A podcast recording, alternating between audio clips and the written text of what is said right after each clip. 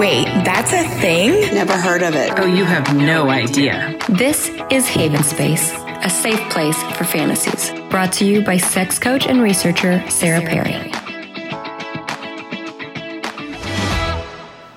Hi, folks, this is Sarah Perry, and welcome back to Haven Space. Today, we are going to be discussing the fetish of feederism. Feederism is a fetish that is comparable and related to the fetish of fat worship, but it is not all fat worshiping, and it has to do specifically with the um, arousal of feeding somebody, the act of feeding, the ritual of feeding them. By the end of this podcast, you should know what the fetish entails. You should know a little bit of history about it, how to find it, how to um, care for people during this fetish, as in what their aftercare rituals look like, and how to go about making this happen for you with all of the consent, respect, and pleasure that our bodies are worthy and capable of. So, where does this kind of fetish start off? What historically do we know about it? Well, nowadays, this fetish is um, a little bit different because of the um, amount of online presence that people are able to have and the pockets of fetish communities that find groups where they can actually have conversations and kind of evolve and grow in their fetish practices. So, we know that the um, ritual of eating, being fed, of kind of gorging has roots in Renaissance periods because entire societies were starving and wealthy people feasted and enjoyed these huge meals together. And then most of the time ended up in gigantic orgies because sex was not seen as something unacceptable. In fact, the kind of draw to bodily pleasure was a huge part of the Renaissance period. Nowadays, we get access via the internet to all kinds of people that are posting videos and that are showing themselves in ways that are much more private because we get this access into their life. And they are able to share these experiences with other people who then can become in this very voyeuristic way people that still get to engage still get to be a part of it but at much much lower cost and without the stigma that comes with doing this type of thing publicly. So in psychology circles this is of course considered a paraphilia which I call fetishes, but um, or just any kind of abnormal quote unquote sexual attraction. Um, it is a blend of different fetishes, like basically any other fetish that we have discussed. It has to do with morphophilia, which is um, the fetish for specific body parts. It also has to do with sadomasochism, just the power dynamics we're going to discuss, how they interact with each other so that you can kind of get an idea for um, the specific power dynamic relationships inside of feeding, feedy, feeder relationships. Um, we also have elements of gainer fetishes, which are fetishes where you are trying to achieve something to gain weight, to gain muscle, to gain size. Of course, this type of fetish carries with it a ton of societal taboo. Fat phobia is a huge thing, specifically in this country, and it is sold under the umbrella of being healthy or not healthy. And when you look this up online, there is a huge amount of like propaganda that is happening. They're zooming in on the unhealthy foods, they're um, showing like the disgust. But remember that we have talked about how disgust and arousal are happening in very similar places in our brain. In fact, some of them happen in the same place. And these areas of arousal that trigger your activation, all kinds of arousal, definitely carry with them this sexual arousal also. So it makes sense that while we're watching this, they're triggering these disgusting images to kind of create a reaction. Well, that reaction can easily become something that becomes sexually attractive. So, like I said, notice this when you spend time looking at this online yourself, if you're interested, that they're being portrayed as incredibly unhealthy. However, there are entire communities such as bodybuilding communities, where gaining weight and eating copious amounts of food and pushing one's limits are considered completely acceptable and, in fact, the epitome of health and are similarly not healthy and are in fact creating these messages for our entire society that say that you can gain weight if the if the weight gain is being done in this extremely controlled, methodical way, as opposed to in this very lustful, gluttonous, enjoyable way. Let's remember that our society prizes self control and self control in the forms of removing and limiting access to pleasure. And this is a great example of that. The way we shame people for accessing uh, pleasure in forms of food and delectable delicacies because simply because they're actually just enjoying it too much and it comes across as inappropriate. It's also important to note that this idea of feederism, feeding someone, is not always happening during sex. The fetish is actually the idea of feeding someone. But let's think about what this ritual looks like. Let's think about the process of choosing food, selecting food, going to get it, then cooking, all the while with the image in your head of what's going to happen. Some of the interviews that I was looking into actually said that part of the attraction is the idea that you will cause someone to grow. These are these gainer fetishes we were talking. So when people are choosing and selecting these items to consume, they're already in their mind planning forward to what the end result will be. Again, this parallel between bodybuilding and this very meticulous planning for configuring what your body will look like, but actually working in the opposite direction. And honestly not really in the opposite direction. There's plenty of people who are um, literally measuring their body to see how much they've grown from month in to month out, different workouts. So these are just different kinds of growth. Um, Another important component would be the idea of sploshing. So, creating a mess with food can be connected. Um, a lot of the interviews discussed stuffing and bloating, these, this kind of overconsumption, creating uh, bloating and gas and these things that we find disgusting actually translating into these symbols of something that's very arousing finding it especially arousing to lose some control over this overconsumption.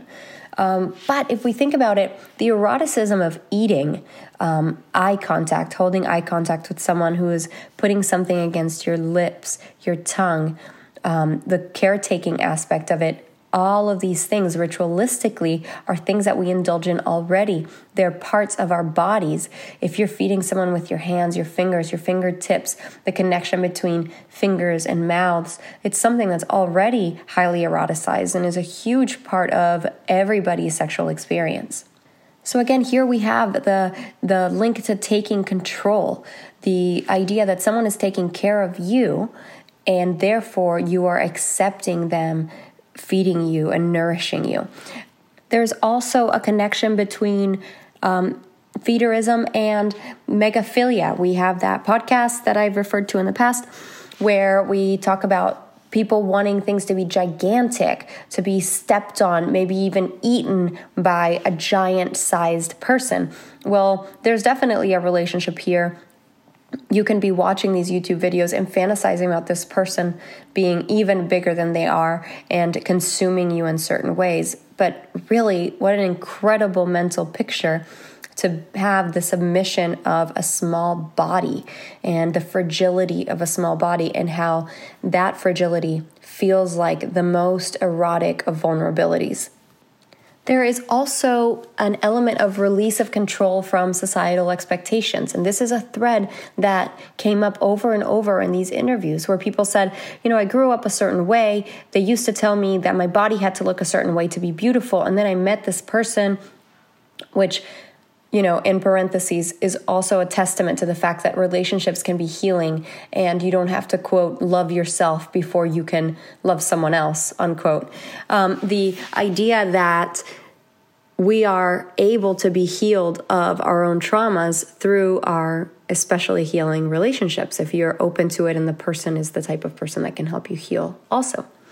Think about um, the release of that control of the idea that you were always supposed to look a certain way to be um, loved, to be sexy, to be attractive, but really to have value, any kind of value. We have grown up believing that we owe um, the world something in exchange for our worth and our respect.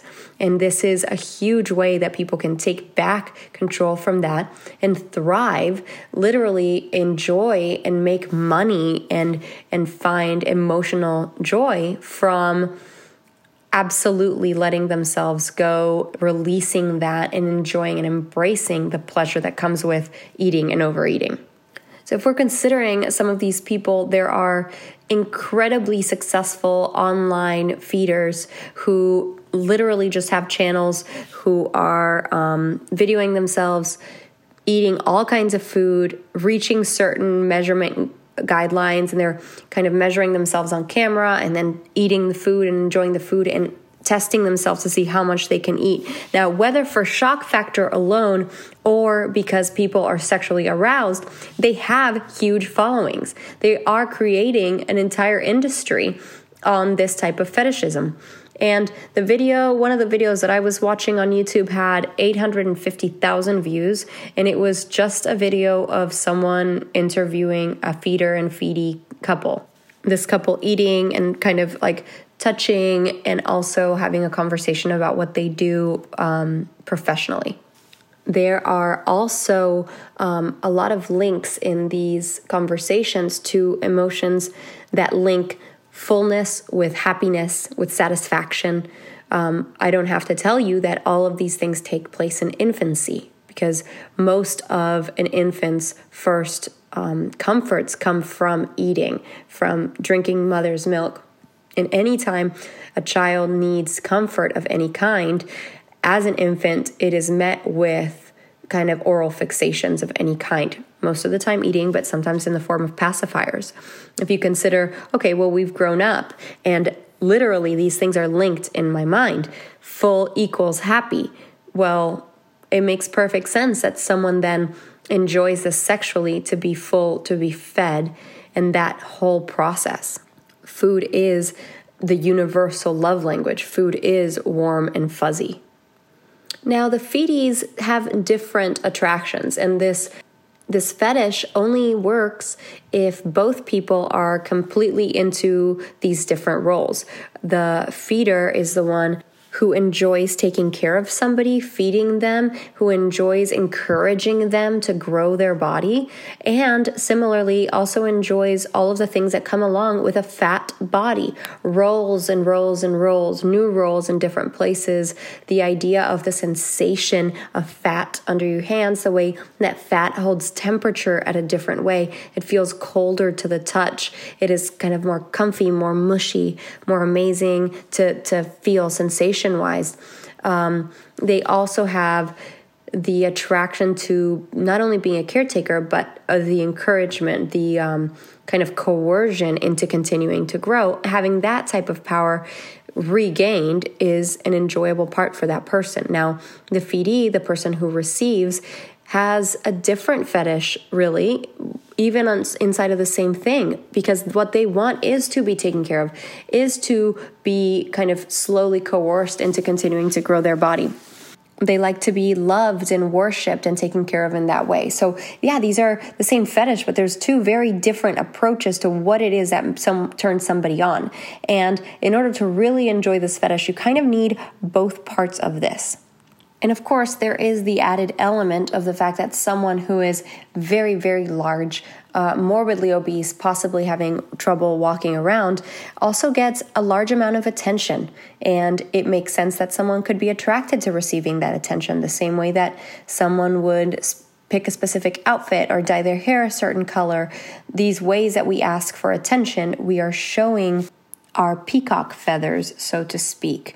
Um, remember, we had discussed the book about the handicap principle and how we literally show um, that we are fertile and that we are surviving and thriving and that you should choose us to reproduce with by showing off things that actually make us less likely to survive. Um, this is prime example peacock feathers of course peacocks have shiny colorful beautiful feathers and that makes them less likely to survive simply because they're easier targets and because it is harder for them to get away because they're so big and it's harder for them to fly. But that itself is what makes it attractive. The fact that even with this handicap, you are able to survive, obviously, you are very, very strong. So think about that when we um, find attractions to things like morbid, obe- morbid obesity, where you would literally be less likely to survive. Your rates of all kinds of diseases would be higher, but it's considered attractive simply because you have not died. You are still living and surviving and thriving. So it's always interesting to consider how these kind of um, animalistic traits shape the way we find attraction without us even knowing. But what about the psychology of it? What what do psychologists say who are pathologizing this type of fetish? Um, in fact, what I found was not terrible. So, Dr. Chris Kraft from John Hopkins um, talked a lot about the relationship of worship and power play from the um, feeder as a caretaker especially to the idea of making someone grow. So, narcissistically realizing that you're in control of someone's size by continuing to feed them and continuing to feed them. Some pretty extreme forms of feederism even end in the end goal for the person who is growing the feedee to become immobile, to literally become bedridden. And some of these interviews say, well, the concept of being bedridden is attractive because of the lack of responsibility that you then have over your own life. The ability to relinquish all control to a partner then equals you having less responsibility, less stress over the things that you have to accomplish. And this is actually kind of a common theme in very um, extreme dominant submissive relationships where a dominant partner then makes life choices for the person. We saw it in the Findom episode and in other kinds of BDSM where it actually provides a huge amount of relief for the submissive person to no longer have to be um, the person that makes decisions or establishes these types of behaviors. So, where can you find this? Um, an easy term to look for is SSBBW, which stands for um, the supersized big beautiful woman. There is also alternatively SSBBM, which is for men. Um, ironically, while this fetish is seen a lot in the same amounts in the queer communities than in cishet communities, um, it still doesn't have a lot of representation in queer communities. So much so that literally the only terms that are available are woman or man. So, what about anybody who doesn't fit into those categories? I don't know. So, if this is something that you enjoy, maybe you can be the first um, or at least the most famous one, because I guarantee someone out there is doing this. Um, another idea is to simply go on to FetLife and other fetish communities, um, or even just looking at this in porn videos, Pornhub, which has recently become more controversial, but they do have a BBW kind of entire category. Um, Tube Safari could be a good one. They actually are a bunch of videos that people upload, so you're not looking at like professional content, but more like stuff that people created. A lot of times, finding these people directly through Instagram or through FetLife and literally paying them directly is the best way to find porn that is realistic, that is um, moral, and that actually is making sure that the actors are getting paid for their content. So I would always suggest that if you can do it. If you want to do this yourself, um, feel free to have a conversation with your doctor. It is super important to have a doctor that knows what you're doing in your life. Don't lie to your doctor about shit. They can tell because it's all over your blood and it's all over everything you show up with and all of your questions. They're already expecting to be lied to. So you might as well actually find a doctor that you can talk to.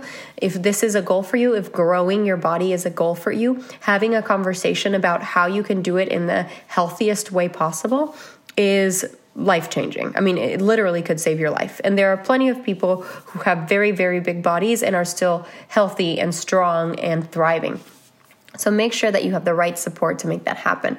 Um, and of course, how to prepare, you know, have conversations about your limits with your partners and have flexibility about what those limits look like for you.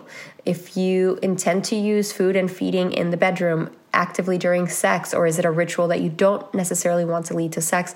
Expectation negotiations are a huge part of fetish communities. Also, recognize that aftercare rituals, where maybe after you've eaten and you feel full, um, or after you've fed someone and they feel full and they're done eating, you establish some type of ritual for what coming down feels like. Does it feel like hugging, kissing? Sometimes it feels like bathing. These kind of ritualistic ways that we take care of people and come back to center are very important in ritual fetishes. So, to recap, today we talked about feederism, the fetish um, that is kind of a combination between morphophilia, sadomasochism, and gainer fetishes. Um, we talked about the propaganda surrounding this in our fat phobic communities. We talked about um, noticing the rituals always of feeding and how feeding can be arousing simply because fingers and lips and mouths are, in general, pretty arousing. We talked about um, different kinds of eroticism. We talked about the link to separating oneself from societal expectations while at the same time finding healing from our own traumas. We talked about potential for money and all of the reasons that feeling full and satisfied are related to feelings of well being. Uh, we talked about where you can find it, how to do it, how to prepare, how to do it safely. And this concludes our chapter.